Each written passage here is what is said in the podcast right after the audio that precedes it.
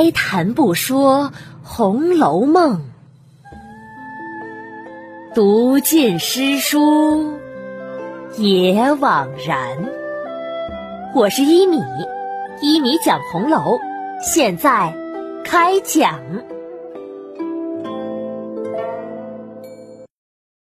第二百三十三集：闲取乐，偶攒金庆寿。上一期啊讲到，大家在凑份子为王熙凤过生日，王熙凤说。她来替李纨出十二两的份子钱，然后又说还有事儿不公平。贾母问：“怎么个不公平了？”王熙凤啊，笑嘻嘻的解释：“ 老祖宗和薛家姑妈出的是最多，另外还要替别人出，而二位太太每位只是十六两，自己出的又少，又不替别人出，所以我说呢。”这就有些不公道了，老祖宗岂不是吃了亏了？贾母听了，笑了起来，哈哈哈哈到底是我的凤姐儿向着我，这话说的很对。要不是有你呀，我又叫他们哄了钱去了。哈哈哈哈老祖宗就把林妹妹和宝兄弟他们两个交给两位太太。一位占一个，派多派少，每位替出一份就是了。嗯，好，我看这很公道，就是应该这样。贾母的话音刚落呀，赖大的母亲忙站起来，笑着开玩笑：“ 这可反了，反了！我替二位太太生气了。”琏二奶奶在那边是儿子媳妇，在这边呢是那侄女儿，她倒不向着自己的婆婆和自己的姑姑，反倒向着别人。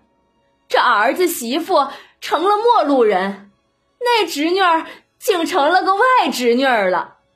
我看呀，他是看老祖宗的福气大，因此想攀着老寿星为他添福呢。说的贾母与众人都大笑了起来。贾母问赖大的母亲：“ 好好好，你们呢？” 老祖宗啊，少奶奶们是十二两，我们自然也该矮一等了。贾母听了，立马摆摆手：“哎呀，这可使不得！你们虽然按道理……”应该矮一等，可我知道，你们这几个呀都是财主，分位虽低，钱却比他们多，你们和他们一样才使得。赖大的母亲等几个老嬷嬷听了，连忙答应了。贾母呢，又指指迎春几个姑娘。你们几个不过是应个景儿，每个人照一个月的月例来就是了。又回头叫鸳鸯来，你们也凑几个人，商议了凑了来。鸳鸯答应着去了。过不多时啊，就带了王熙凤的大丫头平儿。宝玉的大丫头袭人，王夫人的大丫头彩霞等几个，还有几个小丫鬟进来。他们也有二两的，也有一两的，凑成一大份儿。贾母问平儿：“哎，你不单独替你主子做生日，难道还入在这里头？”平儿啊，笑着解释。老祖宗，这个大伙的我也入一份儿，我单独私下里也还有一份呢。这才是好孩子嘛！凤姐儿啊，又笑着对贾母说：“ 现在上下都全了，还有二位姨奶奶，他们出不出呢？也该问一声，不然事后他们又怪说看不起他们了。贾母听了，点点头。嗯，这话提醒的有理，怎么倒忘了他们了？只怕他们呀，现在不得闲儿，叫一个丫头去问问。哎，我去问问。贾母的一个丫头答应着去了。等了一会儿啊，回来禀老祖宗，赵姨奶奶、周姨奶奶都问了，他们每位也出二两。贾母啊，高兴的吩咐：“ 好，好，好，那拿笔砚来算明了。现在共计多少了？”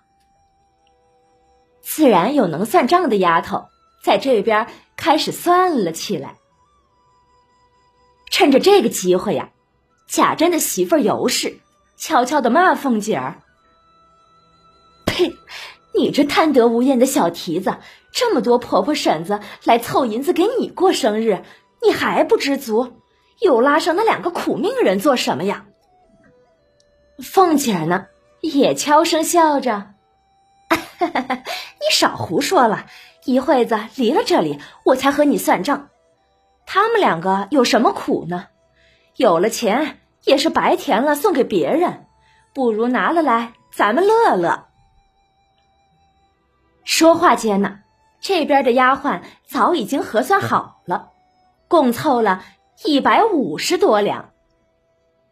贾母盘算着，嗯，不少了，一日的戏酒都算上，也是用不了的。尤氏接口说：“是啊，既不请外客，那酒席就不多，肯定是够的。”就是两三日的用度也都够了，最重要的呀，咱们自己有戏班子，戏是不用钱的，这上头省了大钱了。贾母看了看凤姐儿，哈 凤丫头过生日让她来定，她说哪个戏班子好就传哪一班，不拘是自家的还是外头的。都行。凤姐想了想，讲了自己的意见。咱们家的戏班子经常听，都听熟了，倒不如花几个钱叫一班新的来听听吧。贾母啊，点点头。嗯，好。生日这事儿啊，我就交给真格媳妇儿了，索性叫凤丫头别操一点儿心。好好享受一日才算好。好的，老祖宗。尤氏啊，爽快的答应了。大家又说了一会儿话，看到贾母有些乏了，一伙人才渐渐的散了出来。尤氏、凤姐儿送了邢夫人、王夫人二人散去以后，便一起往凤姐儿房里来。商议着怎么办生日。尤氏问：“你说你这生日该怎么办呢？” 你不用问我，你只看老祖宗的眼色行事就完了。我过生日还不是为了让老祖宗来乐呵乐呵吗？哼，你这小蹄子也忒行了大运了。刚才我当有什么大事儿呢？叫我们都去，原来。单为你这个生日，哎，我出了钱还不算，还要我来为你操心，你说怎么谢我？你别瞎扯了，我又没叫你来，谢你什么？你怕操心？那你这会子就回老祖宗去，让他老人家呀再另外派一个人来办就是了。我都说了，我这过生日。是为了老祖宗高兴嘛？哼，瞧你得意的样儿！我劝你啊，收着些好，太满了就要泼出来的。两个人呐，又说了一会儿话，尤氏才告辞去了。第二天，贾珍的媳妇尤氏才起床，正在梳洗呢，就有人送了银子到宁国府来。尤氏问：“是谁送过来的？”丫鬟赶紧回：“是林大娘。”哦，那赶紧叫她进来。哎，丫鬟走了出去，叫了林之孝家的进来。林之孝家的进来，给尤氏请了安。尤氏命他在脚踏上坐了，一面忙着自己梳洗，一面问他：“这一包银子是哪几个的？”林之孝家的回：“这是我们荣国府底下人的银子，大家凑了先送过来的。老祖宗和太太们的还没有呢。”正说着，一个丫鬟进来回：“奶奶。”西边府里，大太太和姨太太打发人送份子钱来了。尤氏笑骂着：“哈哈哈哈呸！小蹄子们专会记着这些没要紧的话。昨儿不过是老祖宗一时高兴，故意的要学了那小家子凑份子，你们就记得了这个词。到了你们嘴里呢，还当正经话说了，还不快接了进来，好生上了茶。”招待了，再打发他去。哎，丫鬟应着，忙把来人接了进来。一看，一共有两封银子，连宝钗、黛玉的都有了。来人请了安，就回去了。看着桌上的银子，尤氏又问林之孝家的：“你看看还少谁的？”好，我看看。哦，还少老祖宗、二太太、姑娘们的和底下各房大丫鬟们的。哎，不对呀，还少一位呢。尤氏这一问，是他发现了还少了哪一位没算呢？欲知详情啊，请下一集继续收听一米播讲的《红楼梦》吧。本集呀，值得我们来细品，看看我们能从中品出哪些秘密来。第一，可以品出王熙凤对贾政两个小妾的不待见。在第一百八十九集和一百九十集中，我们分析过，王熙凤曾经克扣过赵姨娘身边丫鬟们的月例钱，那个时候啊是扣钱，现在。要凑份子，要出钱了，王熙凤自然不会忘记这两个贾政小妾的，扣钱扣他们的，出钱要他们的，反正啊，就是压迫他们呗。第二，脂砚斋在贾母说赖大母亲等几个贾家老仆人是财主的话后面有一句点评：惊魂夺魄。只此一句，这句点评，细想之下，可以让我们对贾家后面的结局又有了新的认识。贾家原来的奴仆都已经成了财主，这说明了什么呢？说明贾府贪，贾府的仆人也贪，他们已经成了尾大不掉之势。这些人呐，所做的恶事。最后都会被算在贾府头上的。贾府这棵大树啊，看似枝枝叶叶十分的庞大，但是已经是千疮百孔了。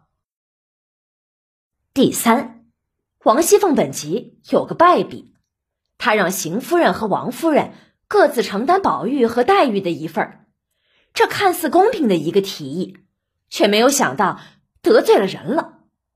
而本身就对王熙凤不爽的邢夫人，见自己的儿媳妇竟然来安排自己这个婆婆，心中一定有气呀。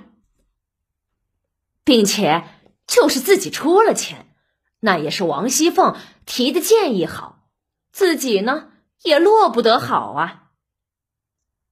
第四，邢夫人替黛玉出了份子，可是却没有为自己的庶女。迎春出份子，王夫人呢也没有为自己的庶女探春出份子，把他们和宝玉、黛玉放在一起一比，就能看出古时候嫡庶之间的差别还是蛮大的了。这一二三四，哎呀，一个简单的凑份子，我们竟然可以品出如此多的人性。哎，曹公写的实在是好啊！好了，本集呢，我们就说到这里吧。免费播讲，欢迎转发，也可以在收听到的平台上点击订阅，持续更新中哦。